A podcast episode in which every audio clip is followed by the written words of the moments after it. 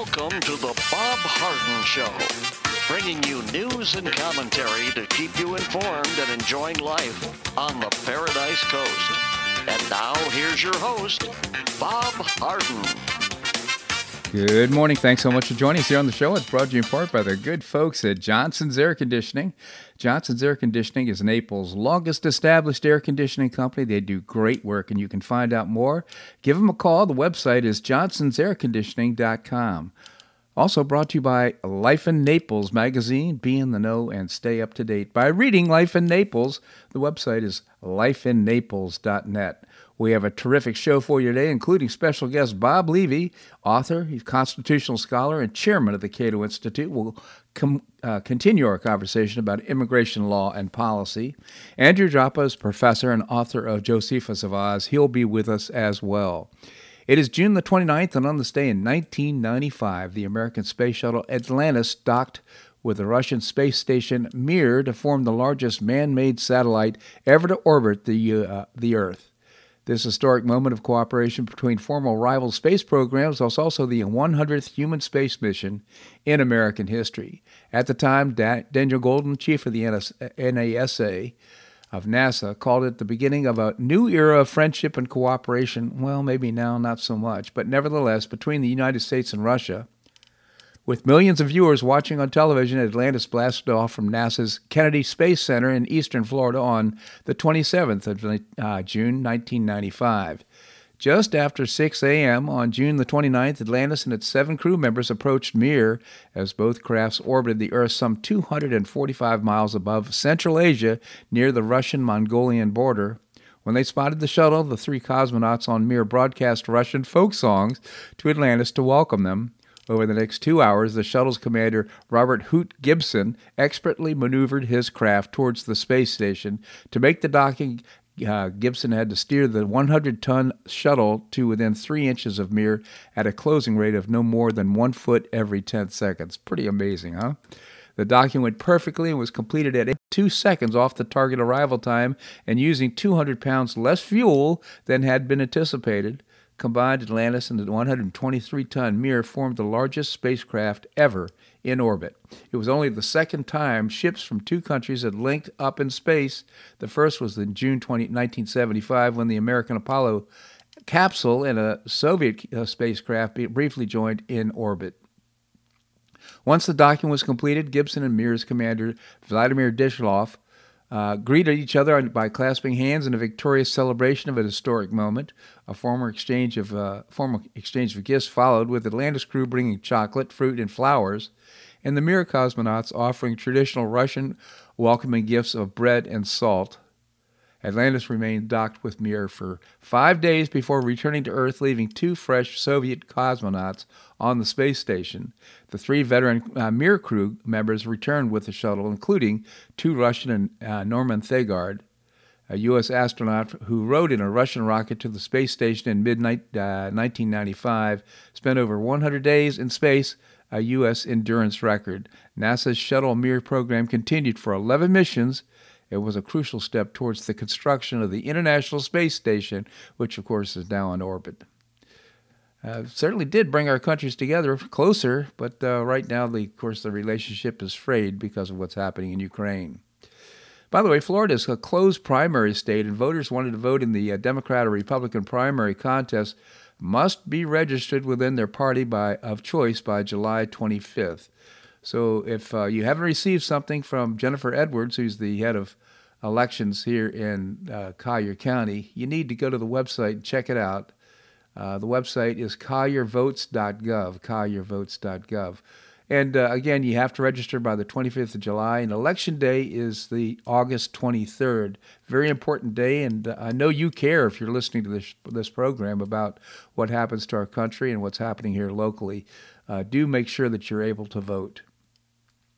And by the way, veterans, uh, voters in several states went to the polls yesterday to, in a final major primary election night before a few big elections coming up in August, with Republicans hoping to keep momentum growing ahead of the November and Democrats clamoring to hang on to the slivers of power they still have.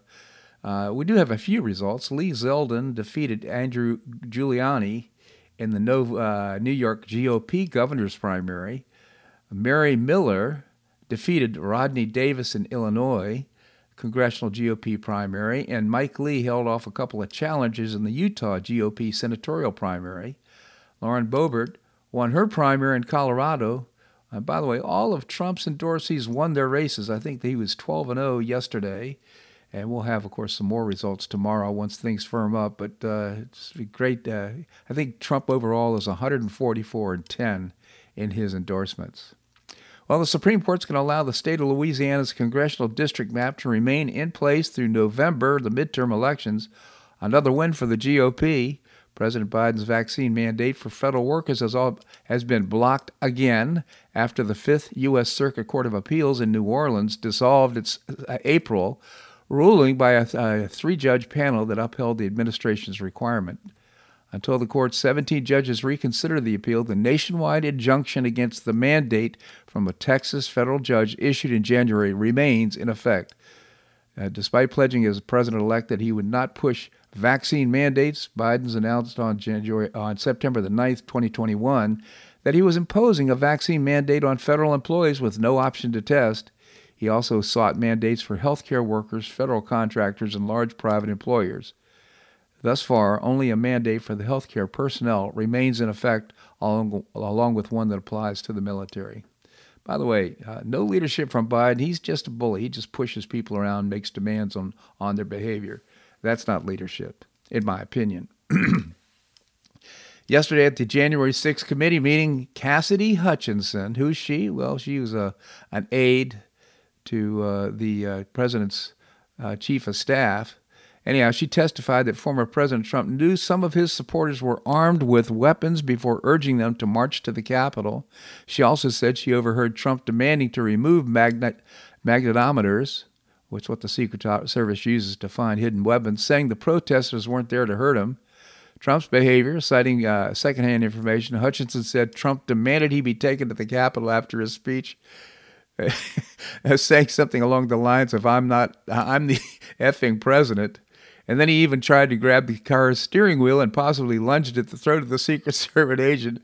This sounds like stuff out of the Babylon Bee. It's just incredible. Uh, after the January 6 attacks, Hutchinson said that Meadows and Trump, now Meadows is uh, who she worked for, uh, lawyer Rudy Giuliani, were both looking for presidential pardons. Hutchinson also testified that the White House chief of staff knew the attacks were getting violent in the Capitol, but he didn't intervene. Within an hour, her complete testimony was totally discredited. It kind of reminds me of Christine Blasey Ford. You remember that uh, testifying against Brett Kavanaugh? Just unbelievable. These uh, Democrats are doing anything to try, try and discredit Trump, who they know will ride roughshod over them in the election in 2024. Well, the U.S. Secret Service said it'll cooperate with the House committee investigating the January 6th uh, attack on the U.S. Capitol after former White House aide Cassidy Hutchinson on Tuesday claimed she heard that Trump lunged at the driver inside the presidential car and demanded that he be taken to the Capitol. According to the reports, agents are prepared to go before Congress to flatly contradict the aide's story of an enraged Trump determined to get to the Capitol as a security breach was taken uh, there. That's just unbelievable. it's a, first of all, there's a plexiglass uh, barrier between the president and the back seat and the driver. This it couldn't have happened. It's physically impossible to happen. Trump bluntly denied her account, in addition to dubbing the entire Select Committee inquiry a biased and partisan effort to discredit him and potentially ruin his chances of reclaiming the White House in 2024. Commenting on a social platform, Truth Social, he said, I hardly know who this person is, Cassidy Hutchinson. Other than I heard very negative things about her, Tony Phony and, and Leaker. And when she requested to go with certain others to the team to Florida after my, I served out my full term, I personally turned down her request. So she apparently was holding a grudge. Why did she uh, want to go with us if she felt uh, I was so terrible? I understand she was very upset and angry that I didn't want her to go or be a member of the team. She is bad news, said the president. He also took the opportunity on Truth Social to lash out once more at the House January 6 probe as a farce.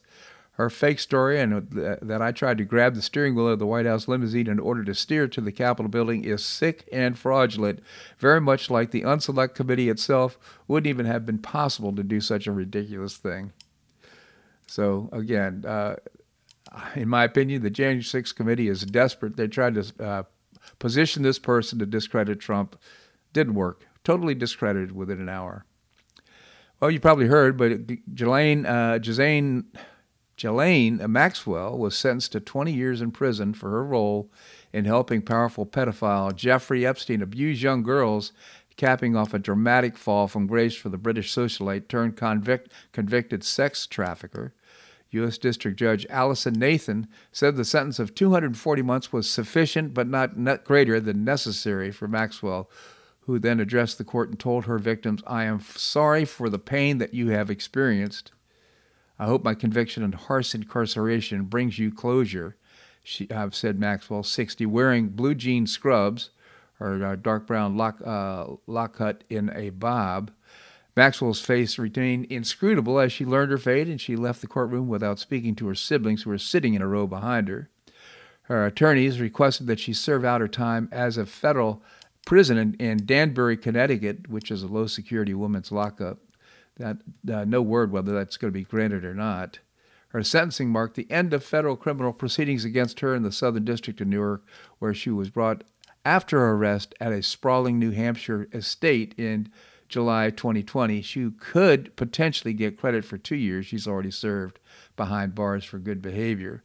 The heiress, who spent much of her life hobnobbing with the rich and famous, learned her famous uh, her fate months after she was convicted of grooming and trafficking teenagers for Epstein, a wealthy financier and her online boyfriend. Four women testified at her widely publicized trial in Manhattan in federal court, and two of them and several other accusers also addressed the court Tuesday, calling on the judge to lock them up and throw away the key. Maxwell had many opportunities to come clean, but instead she continued to make choices that caused more harm. Annie Farmer, who testified at the trial, wrote in a statement filed ahead of the hearing. And it goes on. I mean, the stuff that you read and what happened in that is just so disheartening that uh, she could be- have this kind of behavior and continue it. Of course, uh, Epstein uh, supposedly hung himself in jail, and uh, now Maxwell is going to get uh, uh, be the sophisticated predator is going to get 20 years in prison. Probably get a re- reduced sentence if she behaves well in in prison. Just very sad thing the one uh, person said Carolyn told jurors she was sexually abused by Epstein more than 100 times. Beginning when she was 14 years of age, she said she was introduced to the duo by Giuffre and first met them at Epstein's palatial Palm Beach estate. Something sexual happened every time, she told jurors.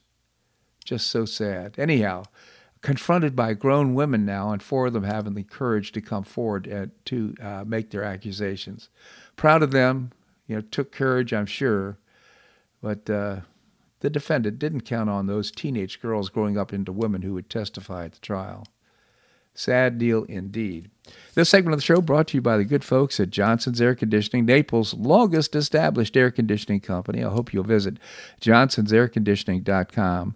Also brought to you by Life in Naples magazine. Be in the know and stay up to date by reading Life in Naples. The website is lifeinnaples.net. Coming up, Bob Levy, chairman of the Cato Institute. That and more right here on The Bob Harden Show on the Bob Harden Broadcasting Network.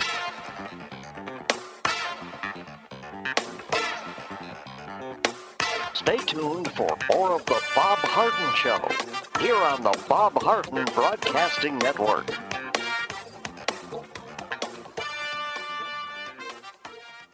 I'm Bob Harden, the host of The Bob Harden Show. One of my favorites for breakfast or lunch is Lulabee's Diner, providing great service, fabulous food, and a rockin' good time. Lulabee's Diner is a throwback to the 60s, complete with great music and a fabulous 60s decor. What I like best is a blend of great food, great value, and terrific service. Most of the friendly waitstaff has been part of Lulabee's for years. I enjoy the great choices for breakfast and lunch, and you'll find the menu has everything and anything to satisfy your taste. Lulabee's offers catering, party platters, lunch boxes, and more. Lulabee's Diner will quickly become one of your favorites for breakfast or lunch. No reservations are needed. Check out the website at lulabees.com and stop by Lulabee's Diner, open from 8 a.m. until 2 p.m. seven days a week. Lulabee's Diner in the Green Tree Shopping Center at the corner of Immokalee and Airport Pulling Roads. Stop by Lulabee's Diner for fabulous food and for a forever cool rockin' good time.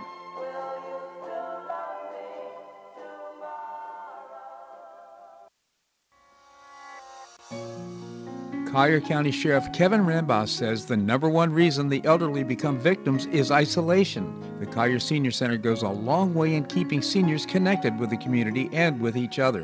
The Collier Senior Center, located at 4898 Coronado Parkway in Golden Gate, provides comprehensive information regarding services and resources that affect the quality of life of older adults and their caregivers in Collier County, empowering them to maintain independent and meaningful lives. Here's Esther Lully, Director of Collier Senior Center.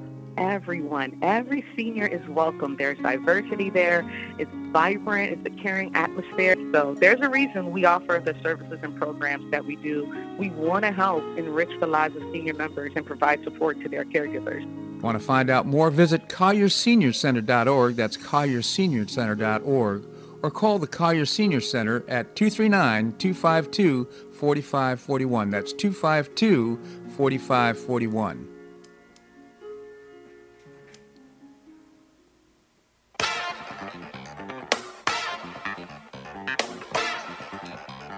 Welcome back to the Bob Harden Show. And now here's your host, Bob Harden. Thanks so much for joining us here on the show. It's brought to you in part by Choice Social. Choice Social is a new, refreshing social networking platform, and you can find out more and download the app. I hope you will. The website is choicesocial.us. Coming up, we're going to visit with Professor Andrew Joppa. Right now, we have with us Bob Levy. Bob is a, a constitutional scholar, an author, and also chairman of a terrific organization, the Cato Institute. Bob, thank you so much for joining us. Always a pleasure. Good to be with you, Bob. Thank you, Bob. Tell us about the Cato Institute. We are a libertarian think tank headquartered in Washington, D.C., and focused on defending private property and free markets, securing individual rights, and limited government. cato.org on the web. Thank you, Bob. So, we've been talking about for the last several weeks about immigration policy and law. Let's turn to birthright citizenship. Tell us about the so called anchor baby question. So we're, we're talking about the doctrine that says that anyone who is born here is automatically a U.S. citizen. Uh, under the common law, this birthright citizenship was granted to everybody except slaves and Indians. Then we had the infamous Dred Scott decision, which said that blacks were not citizens, even if they were freed. But the 14th Amendment overturned Dred Scott and a half century later, in 1924, Indians were granted citizenship by statute. So that still left open the question of what does the 14th Amendment mean? Yeah. So, uh, what does the 14th Amendment say about citizenship? Well, the text is that all persons born or naturalized in the U.S. and, and these are the key words, subject to the jurisdiction thereof, are citizens. So the framers added that phrase, subject to the jurisdiction, to deny citizenship to two groups of people. One was children of foreign diplomats, and the second was children of enemy forces that were in hostile occupation hmm. of the U.S. Because neither of those groups, um, one because of diplomatic immunity and the second because of being in war with them, neither was deemed to be subject to our jurisdiction. But I, I think it's fair to say that Congress surely did intend that children of permanent legal residents would be citizens. Indeed, the Supreme Court said that in a case back in 1898 called U.S. v. Wong Kim Ark, that permanent legal residents who had kids born in the United States, they would be citizens. Hmm. So, uh, what about the temporary residents and illegal aliens? Well, the principle is less clear with respect to the temporary residents. For example, students and, ter- and tourists. Uh, and it's even murkier when you get to the question of illegal aliens. Uh, they and their children are subject to our laws, and they can be prosecuted and they can be convicted of violations. So, a natural reading of that phrase, subject to our jurisdiction, uh, suggests that their children are citizens if they're born here. On the other hand, the 14th Amendment's framers probably didn't intend uh, birthright citizenship for illegal immigrants. Um, in 1868, when the 14th Amendment was ratified, there were no illegal immigrants because there was no law that restricted immigration. So I think the phrase subject to our jurisdiction back then meant a primary allegiance to the U.S. as sovereign, an acceptance of the U.S. and not some other uh, entity or country as the principal uh, lawgiver. So that muddles the question. That's so interesting. So, what's your conclusion regarding the anchor baby question? Well, my, my sense of the constitutional question goes like this. When the original meaning of the text of the Constitution is unambiguous, then the judges should adopt that meaning, unless it leads to really absurd consequences. But I, I think here you can make the argument that the consequences may well be absurd. I mean, we have a legal rule that criminalizes unauthorized entry into the U.S. At the same time, we offer these folks a major inducement to unauthorized entry. Mm-hmm. And we do that by rewarding citizenship to the children of people who violate the law. So my guess is that if Congress were to deny citizenship to the children of illegal and non permanent aliens, uh, the Supreme Court would probably uphold that law. It's a close call. Mm-hmm. Uh, the last time it, it came up was over a decade ago, 2011. Lindsey Graham introduced a bill that would have done that, but it never got a vote. So I, th- I think the only thing that's not a close call is the question whether the president can do that unilaterally. Uh, he can't. It would take an act of Congress to do that. But if Congress were to try to do that, I think the Supreme Court would go along with it. I think the, the weight of the evidence is that children of illegal aliens were not covered by the 14th Amendment, although it is a matter of some dispute among legal scholars. That's so interesting, Bob. So, what are your views on the heated question of sanctuary cities? Well, a number of cities uh, have refused to cooperate with the federal immigration authorities in, in detaining and deporting uh, illegal aliens. Um, Trump responded to that by threatening to cut federal funding for those cities. So I, I think that threat um, ignored some principles of federalism. Uh, the most important of which is that you know federal law does supersede conflicting state law, and the states they can't impede federal enforcement. On the other hand, neither Congress nor the president can commandeer state officials to execute federal law. So if the feds want their laws enforced and the local jurisdictions refuse to cooperate, then federal enforcement personnel have to be used. Mm-hmm. They can't force the states to provide law enforcement officials. And that's true whether we're talking about these sanctuary cities or, for that matter, gun, you know, gun background checks, or um, you know, most uh, prominent in the news of, of recently has been marijuana laws, where there obviously are states who have passed laws that are conflicting with federal laws. Yeah, we have citizenship tourism and birthright citizenship tourism. Now we're going to have a, abortion tourism. Yeah, yeah, yeah it's, it's yeah, unbelievable. Right. So, is the president justified in withholding federal funds from sanctuary cities? The Supreme Court has said that there has to be a logical connection um, between any federal funding that's withheld and the uh, the goal of the law that the feds want to have enforced.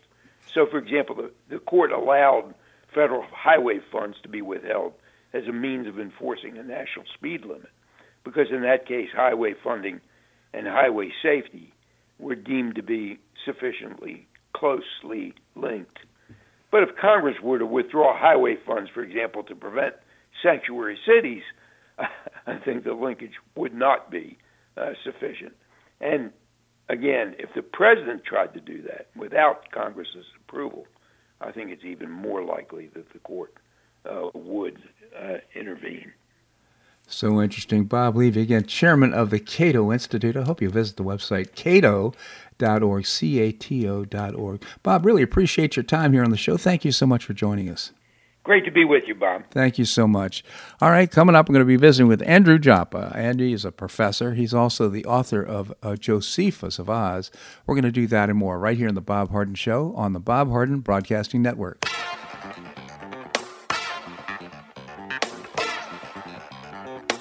Stay tuned for more of the Bob Harden Show here on the Bob Harden Broadcasting Network.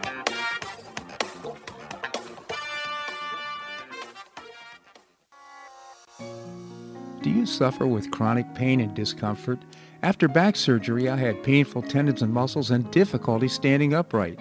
On a referral, I visited Dr. Alec at I Am Designed to Heal, Naples' only vitality and longevity practice where acupuncture, medical massage, energy healing, and integrative holistic medicine are harmonized to create a one of a kind restorative experience.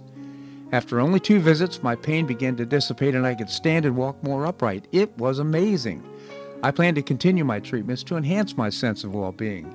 Don't suffer needlessly with discomfort and pain. Improve your quality of life.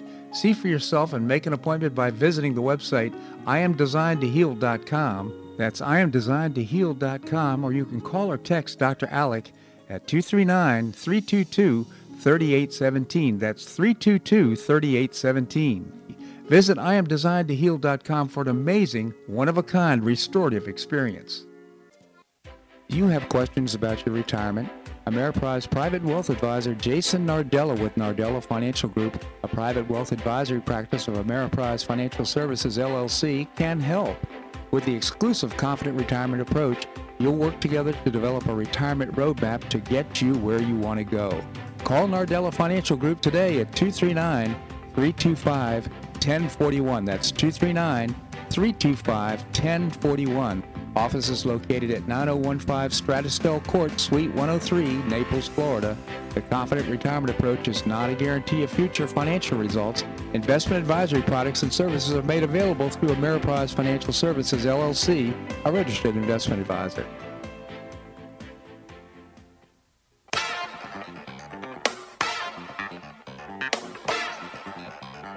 Welcome back to the Bob Harden Show.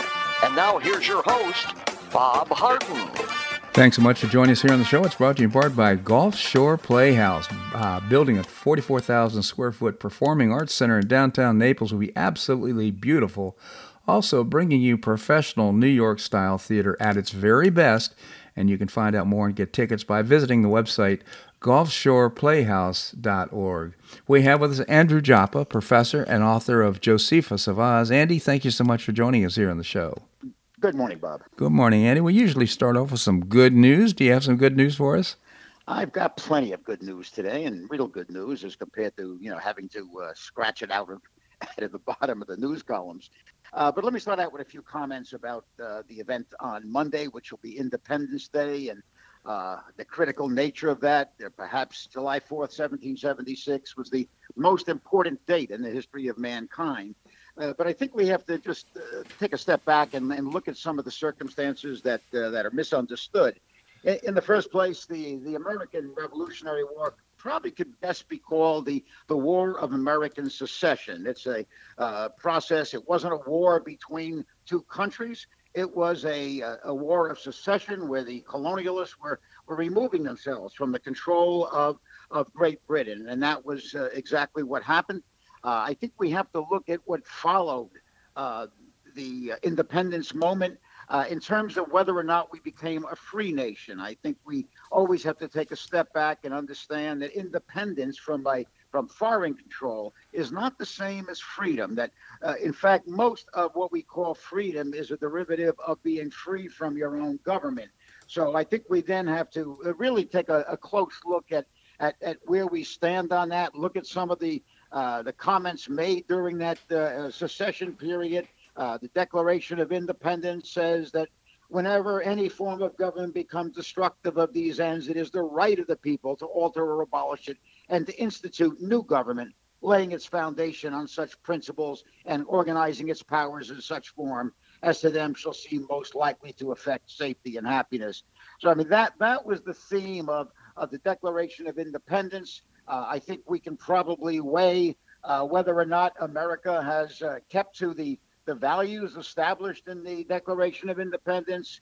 Um, I, I have become very no, that's too strong. I've become more optimistic over the last several weeks than I've than I've been actually in quite a long time, Bob, in terms of the uh, the future of America. But uh, right now, uh, let's just celebrate American independence and perhaps more so American freedom, which started with the uh, the War of American Secession, Bob. Yeah, I'll just fine tune that a little bit with my opinion. I'm thinking that uh, it, freedom implies that you can do anything you want, but along with this whole concept that we had in our Constitution is not only uh, to have the ability to be free, but also the responsibility to protect your freedom and to, to have uh, respect for others as well as yourself in going through the process. So uh, uh, let's call it liberty rather than freedom. Well, I, I totally agree with that. Obviously, Bob. I mean, there's no no doubt the wisdom of what you just said is is just not challengeable.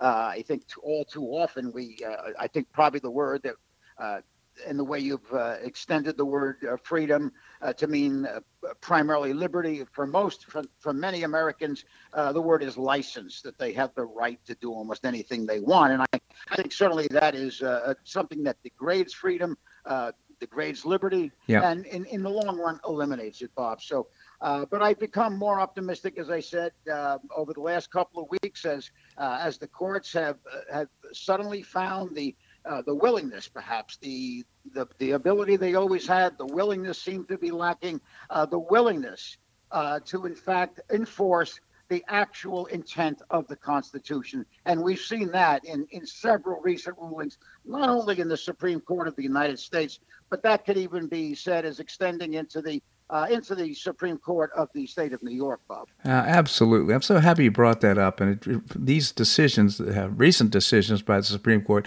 also in New York, have put a real sp- smile on my face because, like like you, I'm beginning to feel a lot of hope about the future. Uh, and also, uh, just acknowledge uh, President Donald Trump for his legacy and how he put on good people for the Supreme Court. Well, I think that will be uh, probably in the long run. I mean, I'm still optimistic there'll be another four years for Donald Trump in 2025, uh, starting in 2025. Uh, but if not, if not, certainly the uh, this the strength of his selections and the confirmation process, uh, I think, will be an ongoing uh, legacy of the Trump administration perhaps for the next 25 or even 30 years, Bob. Absolutely. So uh, uh let's uh, talk about some of the decisions then and why you uh, see them as being uh, uh, applying to the Constitution. Well, again, as you are probably aware, I am an originalist. Originalist means that I weigh the quality of decisions based on whether they fulfill the original intent of, of, the, of the document uh, and again, I, I think that is the only way a contract can be can be utilized. If it's not that, if it does not uh, have a rigid format, uh, in other words, it can't be a living document, Bob. It must, in fact, have meaning, have significance, and and regardless of the specific issue. To me, regardless of the issue, it is always far more critical to uh, to go with the intent of the Constitution than, in fact, to affect any immediate uh, decision that is the derivative of the tyranny of today. Right. Tyranny of today is a, is an interesting phrase. I don't hear it enough, which, which means that instead of uh, acting wisely, we become overwhelmed by the pressures of, of this moment. And I think that what we're seeing now is the court uh, returning to uh, to the intent. I think we can see that with the certainly with the Dobbs decision, no doubt about that. That was a uh, a brave, heroic decision that was made by by the court. Uh, I think the uh, the right to carry that was that overruled New York State's restrictions was was a powerful decision. and there have been others that have, in fact, I think, shown that the court is starting their discussions and ending their decision uh, with the issue of what was the intent of the designers of that Constitution. And if there's any one thing that has a significant chance of bringing back American values and American back to its its uh, its original glory. It is that particular factor. So yeah, I'm I'm optimistic that if this can be sustained, um, that America has a bright future. If not, then I'm again uh, I'm, I become my my old pessimistic self. All right, but in my opinion, I mean the, the whole notion about it, this was not necessarily about abortion; it was about the Constitution. Basically, the the uh, justices, in my opinion, said, "Hey, this is way out of our uh, we're out of our lane when we start." Uh, talking about the const- about uh, abortion that belongs to the states so they should be making the decision about uh, the uh, local behavior of, the, of, their populace as opposed to here in the uh, federal jurisdiction. So, uh, to me, I think the decisions were brilliant in the sense that it really did go back to ignore a bad decision or, or contradict or turn over a bad decision based on stare decisis and rather uh, make a decision that was based on the Constitution. I, I, I totally agree with that. With one, uh, and I have to introduce a proviso for that, Bob. I, I have a, a, a marginal problem with anything with the uh, the enduring precedent of of Roe uh, that it be overturned. That it doesn't mean I don't think it shouldn't it shouldn't have been overturned. I think it should have been overturned. Uh, on the other hand, I uh, I do not want to see a, a wholesale uh, revisiting of, of Supreme Court decisions and having those decisions reversed uh, as they have stood for for for generations even as precedent. In this case, I think it was significant enough to warrant that reversal. Uh, but when I hear, for example, uh, Senator Manchin and Collins talking about, uh, they used the phrase they were robbed. In other words, they when they were interviewing Gorsuch and Kavanaugh, uh, as best I can tell, and we don't know the answer to this, but as best I can tell, they asked a direct question to both of these uh, nominees as to how they would react to a reversal of Roe Wade. Now, uh, that seems rather direct and specific, but let's presume that's the case. And both uh, answered in the affirmative that they would not uh, undo the precedent of, of Roe. so if I, that is something that bothers me. Uh, a nomination should go forward uh, on the of an accurate statement of the of the judges' positions. and I don't like specificity. I like the the Ginsburg rule, where uh, nothing is answered in, in any specificity. But uh, this, but those are two things that that bother me as a constitutionalist and as a, someone who's concerned with law and its and its decorum. Uh, those things bother me just a bit. Not yeah. enough to get in the way of my joy, Bob, but, but just a bit. Understood, Andy. Here, uh, we're going to uh, uh, continue our conversation. Can you stick around? I'll be here. Bob. All right, we're going to have more here on the Bob Harden Show on the Bob Harden Broadcasting Network.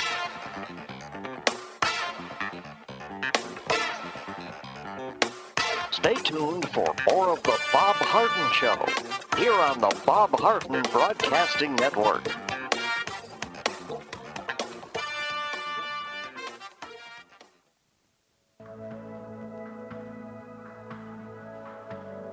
Do you suffer from joint pain in your shoulders, hips, or knees? I was suffering from debilitating pain in my knees on a referral, I saw Dr. George Markovich with the Institute for Orthopedic Surgery and Sports Medicine. He successfully treated my symptoms and pain for several months. Finally, having exhausted all alternatives for pain management, Dr. Markovich and I agreed that surgery was my best alternative. Dr. Markovich replaced both of my knees in 2006, and I now have full range of motion in both knees, and I have no pain.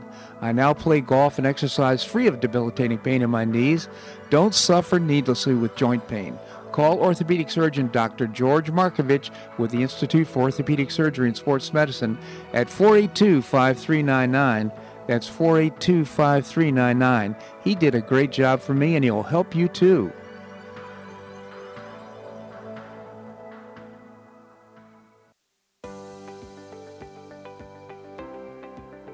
School choice is a growing movement, one that is already lifting thousands of kids across America and is now supported by three out of four voters. The Optima Foundation, a 501c3 nonprofit, was founded to support the establishment and expansion of superior schools of choice. Optima's goal is the successful launch of Hillsdale College, classical academies, and other schools of excellence, serving kindergarten through 12th grade. The mission is to train the minds and improve the hearts of young people through content rich classical education in the liberal arts and sciences with instruction in the principles of moral character and civic virtue. A terrific product of the process, Naples Classical Academy opened this fall and a classical virtual school, Optima Classical Academy, will open in 2022. Find out more by visiting optimaed.org. Help children in Florida optimize their education opportunities Visit www.optimaed.org.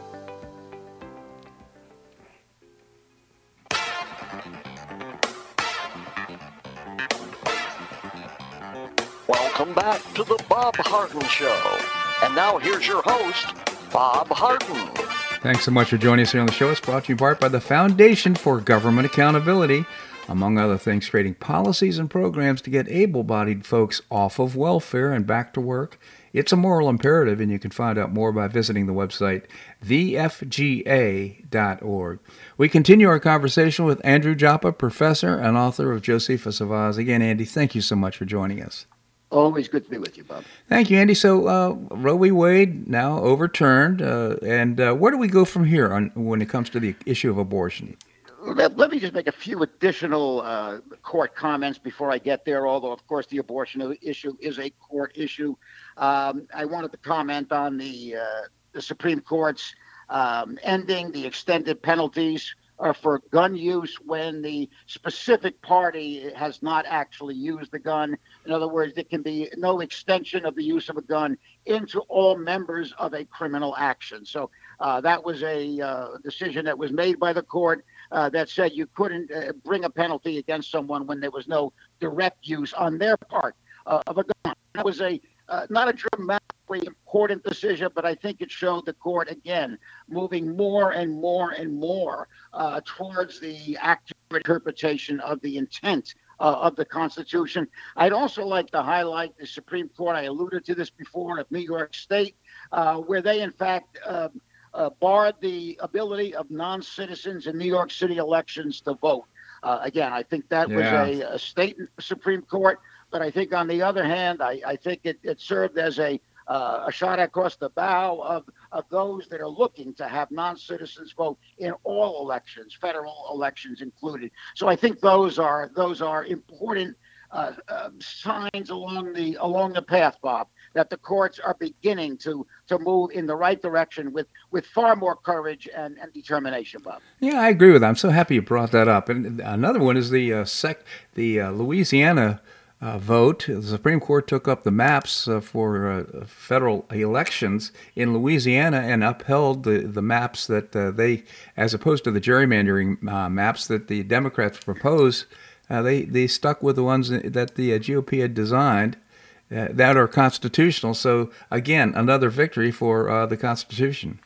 Yeah, maybe I'm, I'm doing some, some cherry picking. I don't think I am. I don't think you are.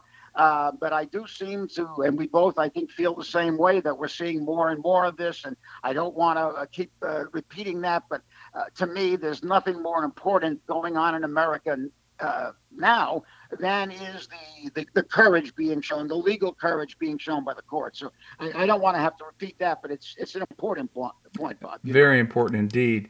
So, any other comments about the courts before we move on? Um, no, uh, with the abortion issue, which we'll talk about uh, uh, now, is is certainly with, within that the the Dobbs decision. Uh, as I mentioned to you off air, nothing uh, has generated as much commentary uh, to my essays than has the the the reversal of Roe Wade. it seems to um, uh, bring out so many different uh, uh, perspectives, so many different views. the comments back to me after I publish have been dealing with morality, dealing with ethics, dealing with law, dealing with the Constitution, dealing with precedent. So uh, this has been a uh, a wonderful platform. Yeah. You know, aside from the issue itself and the reversal itself, this has been a wonderful platform to, in fact, take a good, hard, long look at where we are, how we got here, and how we can get uh, back to a better place. So, uh, first of all, when I look at the uh, the, the Dobbs decision, the reversal, uh, it certainly was not a an anti or pro-abortion uh, decision. It was a purely legal decision. Yep. I, I think when I read, no, I know when I read that uh, the court came out and they they banned abortion or the court has come out against abortion. That is not true. Uh, the court has, has merely said what is quite obvious to anyone uh, that this decision did not uh, deserved to be in the hands of the Supreme Court of the United States. It was a state-based decision. So, yeah, I mean that that is the the issue. Uh, it is a legal issue, not a, an issue of abortion. Uh, of course, it will be that as time unfolds, but yep. that is not because of the Supreme Court's decision.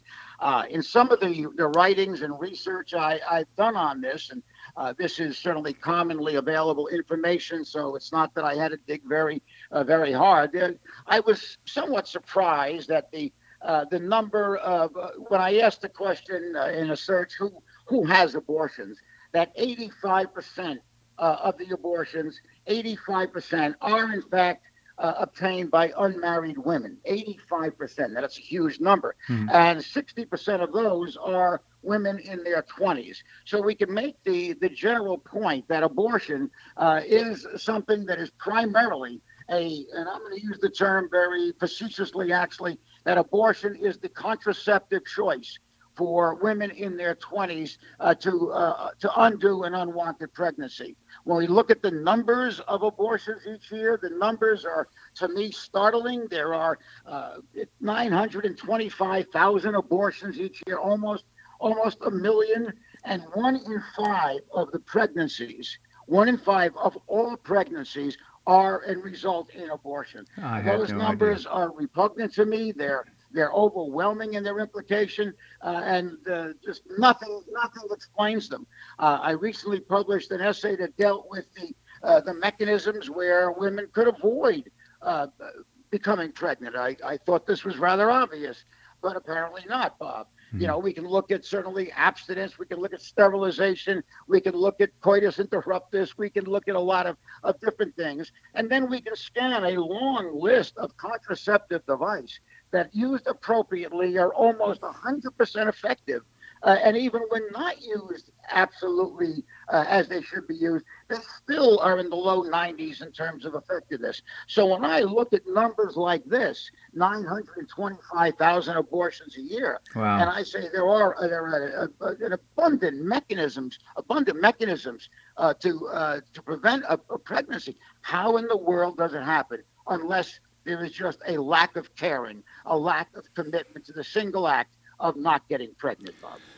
Those are such interesting numbers. I had no idea. So thank you for sharing that with us, Andy. Uh, but uh, you know, I think right now, now that this law has passed and we'll see state laws implemented, I think people will have more information. Women will have more information. Men too, to uh, to make decisions about abortion and uh, birth control for sure.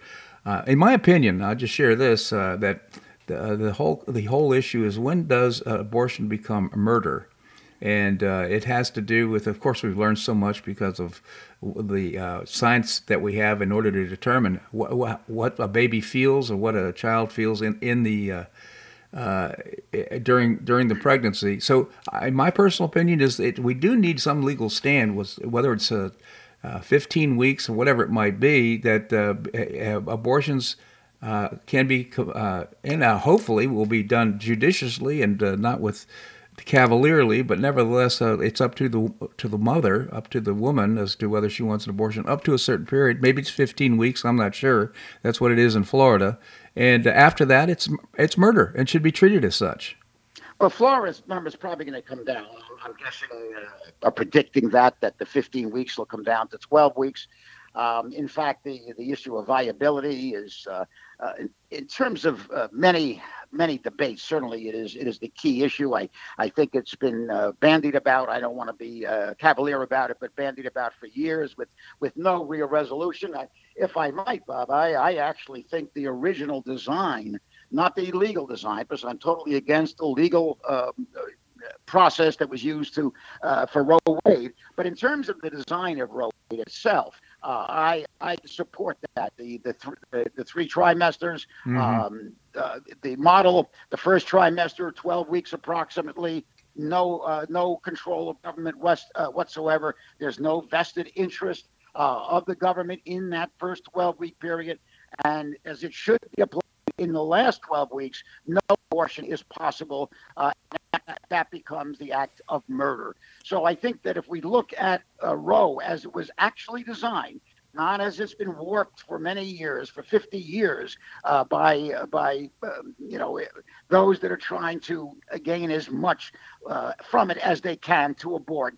Uh, I think you can see in Roe Wade um, a, a good model uh, what I see now and I predict will happen, uh, the states that are inherently anti abortion will become more dramatically so. I think the states that are pro choice will become even more so than they are now.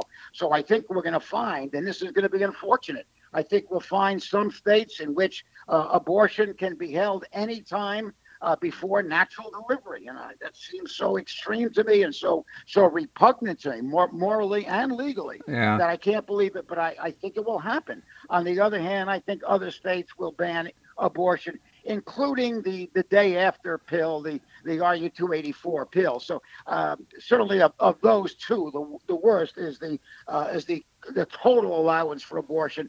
But on the other hand, I think absolutely no allowance, even for, for, for the zygote, uh, is not going to be a good position of government to take. Bob. Uh, well said, Andy. I mean, I think it's going to spawn a whole new industry too of uh, abortion tourism, going to New York State and California and other places. And where and back basically, uh, Letitia James said, you know what? If you come to uh, New York and get get an abortion, we'll put up we'll put you up, you and your family, while you're getting the abortion for a couple of days, and then you can go home. So unbelievable, Andy. We got more, so much more to cover. Can you stick around? I will be here, Bob. All right, we're going to have more here on the Bob Harden Show on the Bob Harden Broadcasting Network.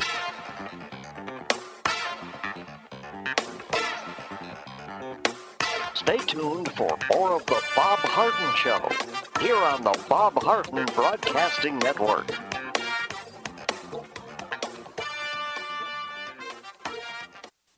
You have questions about your retirement, Ameriprise private wealth advisor Jason Nardella with Nardella Financial Group, a private wealth advisory practice of Ameriprise Financial Services LLC, can help.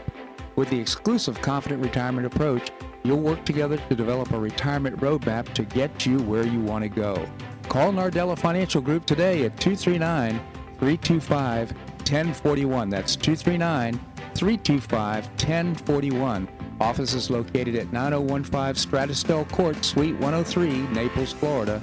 The Confident Retirement Approach is not a guarantee of future financial results. Investment advisory products and services are made available through Ameriprise Financial Services, LLC, a registered investment advisor.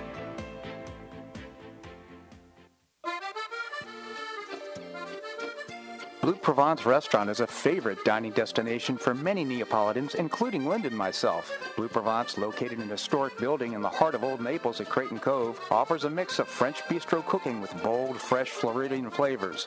Experience award-winning cuisine at Blue Provence and enjoy one of Florida's most extensive, eclectic, and fun wine cellars. Dining your choice of the popular Eden Bar, the intimate courtyard garden, or the beautiful Provencal Caribbean dining room. Enjoy a wonderful and memorable evening in a casual and relaxed atmosphere that includes a taste of Provencal hospitality. Blue Provence is open seven days a week all year round.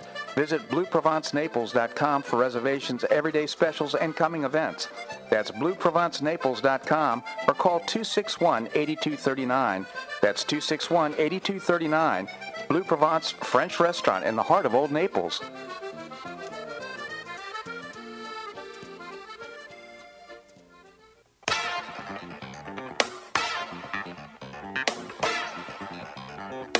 Welcome back to the Bob Harden Show. And now here's your host, Bob Harden. Thanks so much for joining us here on the show. We were talking with Andrew Joppa. He is a professor, also author of a, a great book. It's off topic, but it's called Josephus of Oz. I hope you check it out. Again, Andy, thank you so much for joining us here on the show. Good to be with you, Bob. So, Andy, uh, any uh, follow-up uh, comments about uh, jurisprudence? Just, just a, yeah, yeah, just a, perhaps one or two. Uh, Joe Biden, in his inimitable fashion, was was absolutely wrong in a comment he made where he described the United States' position now on abortion as being an outlier, so to speak, among civilized nations. Uh, and in fact, if you just look at look at the numbers, we are only one of seven nations in the world, one of seven that allows for elective abortion after 20 weeks. One of seven. Hmm. So no, that our position uh, is that is where our outlier position is. Uh, we can also look at 47 of the 50 European uh, nations restrict abortions to 15 weeks or earlier. So no, the United States has been one of the more, um, uh, let's say, um, I, liberal. I want to use liberal was the, was the nation that perhaps was most allowing in terms of creating a model where abortion could could be uh, obtained. Right. Uh, if we look at across the uh, the world, and we look at Europe, certainly the uh, those those those areas, we were the one that was the most uh, willing to allow abortion in almost any circumstance, Bob. And that uh, that I think was a, a, disgrace to the United States. So just wanted to say that Biden, of course, uh, made the comment. Uh, he was absolutely wrong about it. He's done that a, a, hundred times, and so this was this was no different. I would absolutely agree with that. One other point is that uh, polls are showing that 50% of the people in the United States uh, agree with the decision of uh, uh, that the court made on abortion. So I think that's important because there's a lot of s- statements around, you know, people are going to rebel and there's going to be violence in the streets and so forth. Well, I'm not sure it's going to materialize. Well, that, that's particular. Well, I don't know about that. That's uh, we'll see. Yeah. I was just reading last night that most of the, the activity is taking place in the states with the most liberal abortion laws. Right. It seems to be absolutely a, a contradiction, but that, that seems to be the case. Uh, of course, that's where you're going to find most of the progressive radicals in those states, uh, and hence you're going to get most of the activity. But, you know, this is going to be, I think, an issue that I hope does not uh, determine the outcome of elections, statewide elections, uh, for the uh, indefinite future. Uh, there are other issues. There are other issues that have perhaps much more immediacy than than the abortion issue. Uh, and I hope we don't turn this constantly into a purely abortion. And by the way, if it does become that, then we'll find states constantly vacillating in their positioning on abortion. Yeah, I, I think that doesn't serve anyone well. So I'm hoping we can uh, produce a stability. I think the states that want liberal abortion laws, I, I don't want that, but if that's their way to go, fine. Lock yourselves in to something reasonable. And for those that want to limit abortion, lock yourself into a, a model that is firm and uh, and a, a, quality a quality uh, moderated uh, model, Bob. All right. So, and before I let you go, there's also that we we just uh, had uh, primary votes last night, and uh, what are your thoughts on on voting? Well, the, at the time we have, I just want to mention the uh, the issue that uh, I, I just don't understand the issue of crossover voting in primaries. Uh, crossover voting, um, simply for, for, your, for your listeners who may not be aware of it, is you have a party primary.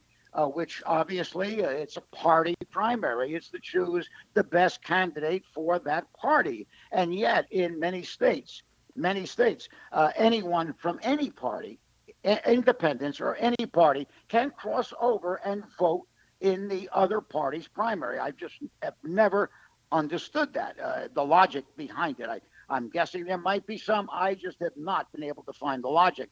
Uh, another issue in the moment we have left here, Bob, is uh, what's being promoted um, in, in, several situations is what's called sleepers. Sleepers are the advocacy by many Democrats uh, that some Democrats run as Republicans. They package themselves as yeah. hard uh, red red state Republicans, and they run as Republicans, and yet uh, they are essentially a progressive leftists. So there's more advocacy for these uh, for these sleepers to, in fact, try to steal elections, and then when they get into office, fulfill themselves not as as conservatives as they ran, but as uh, as liberals they always were. Well, you're pointing out some these issues confuse me.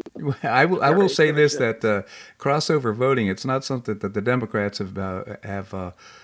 Uh, patented it because it's happening with Republicans as well. So I'll say that it's a it's a dirty trick that's played on both sides, quite frankly.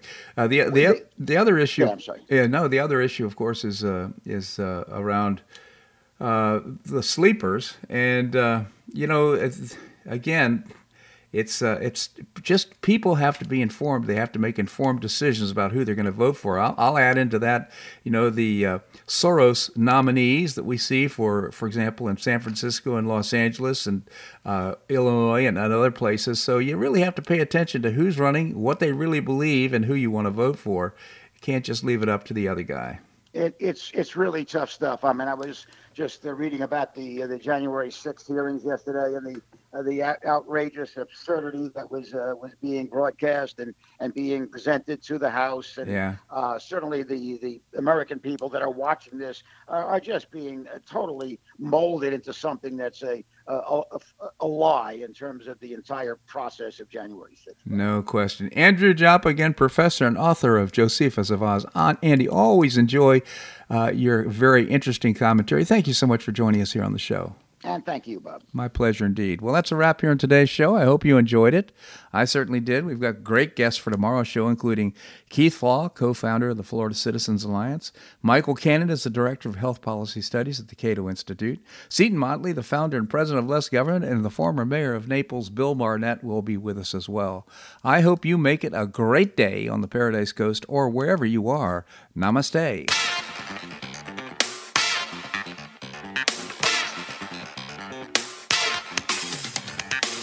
So much for listening to The Bob Harden Show on the Bob Harden Broadcasting Network. For more information and audio files of previous shows, visit www.bobharden.com.